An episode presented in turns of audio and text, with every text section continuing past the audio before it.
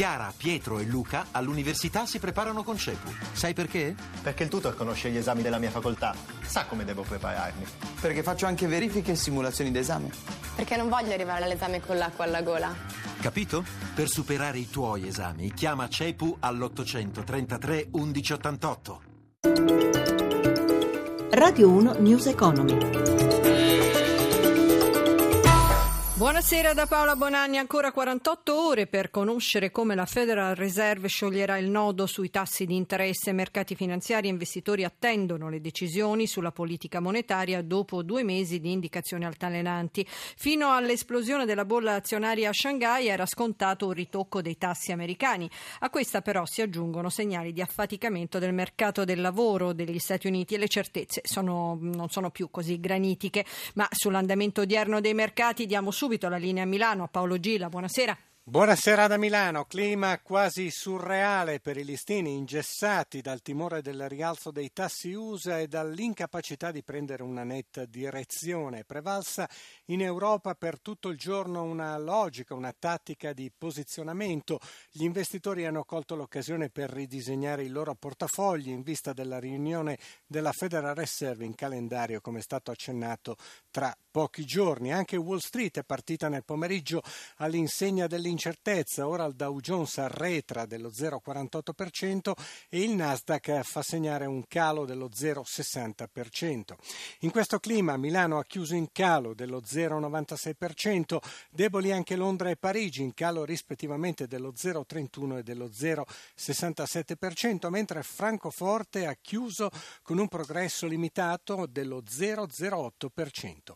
A Piazza Affari le vendite hanno colpito soprattutto i titoli bancari, anche se non sono mancati alleggerimenti in altri comparti. Sul versante dei titoli di Stato lo spread è salito a 119 punti base, il rendimento dei BTP a 10 anni è ora all'1,85%. Infine sul mercato dei cambi l'euro incrocia stabilmente il dollaro, poco sopra quota a 1,13. Con News Economy naturalmente l'appuntamento con Milano è per domani mattina. Si conferma un flop l'intervento sul TFR in busta paga, secondo uno studio su un campione di mille lavoratori svolto dai consulenti del lavoro.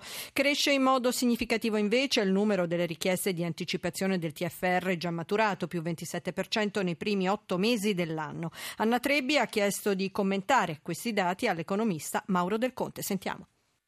TFR in busta paga è soggetto alla tassazione ordinaria e quindi diventa una cifra molto inferiore rispetto a quella che verrebbe percepita al momento della cessazione del rapporto di lavoro. Viceversa l'anticipo è soggetto alla tassazione agevolata e siccome in realtà oggi molti italiani hanno bisogno di liquidità perché hanno perso potere d'acquisto, questo è un modo per recuperare. Che effetti ha questo sull'economia? C'è un piccolo segnale di di ripresa anche per l'industria delle costruzioni? Può essere letto in questo senso, indubbiamente sappiamo quanto il settore edile fosse rimasto indietro in questi anni, in fondo possiamo leggere un qualche parallelo anche con la ripresa del mercato dell'automobile, cioè tutti quei settori che negli ultimi anni erano rimasti sostanzialmente congelati e adesso probabilmente un piccolo segnale in questa direzione lo stiamo già vedendo. Lo ritiene positivo? È sicuramente un segnale positivo positivo. Naturalmente quando si parla però di TFR dobbiamo anche considerare che questo è uno strumento fatto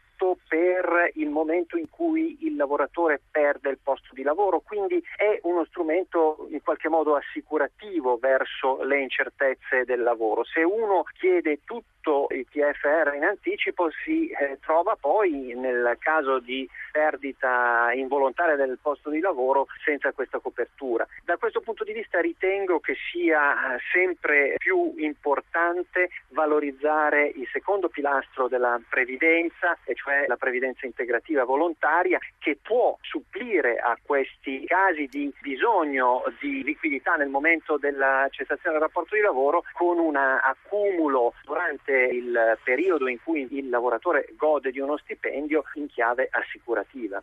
Da bene rifugio ha prodotto in saldo la parabola del petrolio i cui prezzi ormai faticano a superare i 45 dollari al barile potrebbe assumere un percorso che solo un anno fa appariva del tutto imprevedibile, crollare quindi fino a 20 dollari. Sulle conseguenze di un simile calo l'economista Giuseppe Gatti in questo stralcio di intervista a Gelsomina Testa. Le conseguenze della calo del petrolio sono di due ordini contrapposti.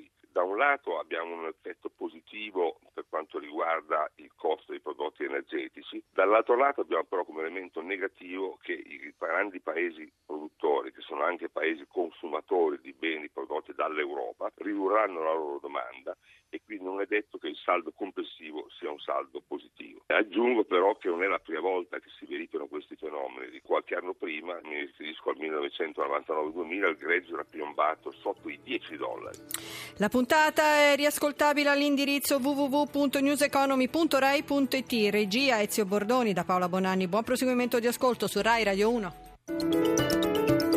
Radio 1 News Economy.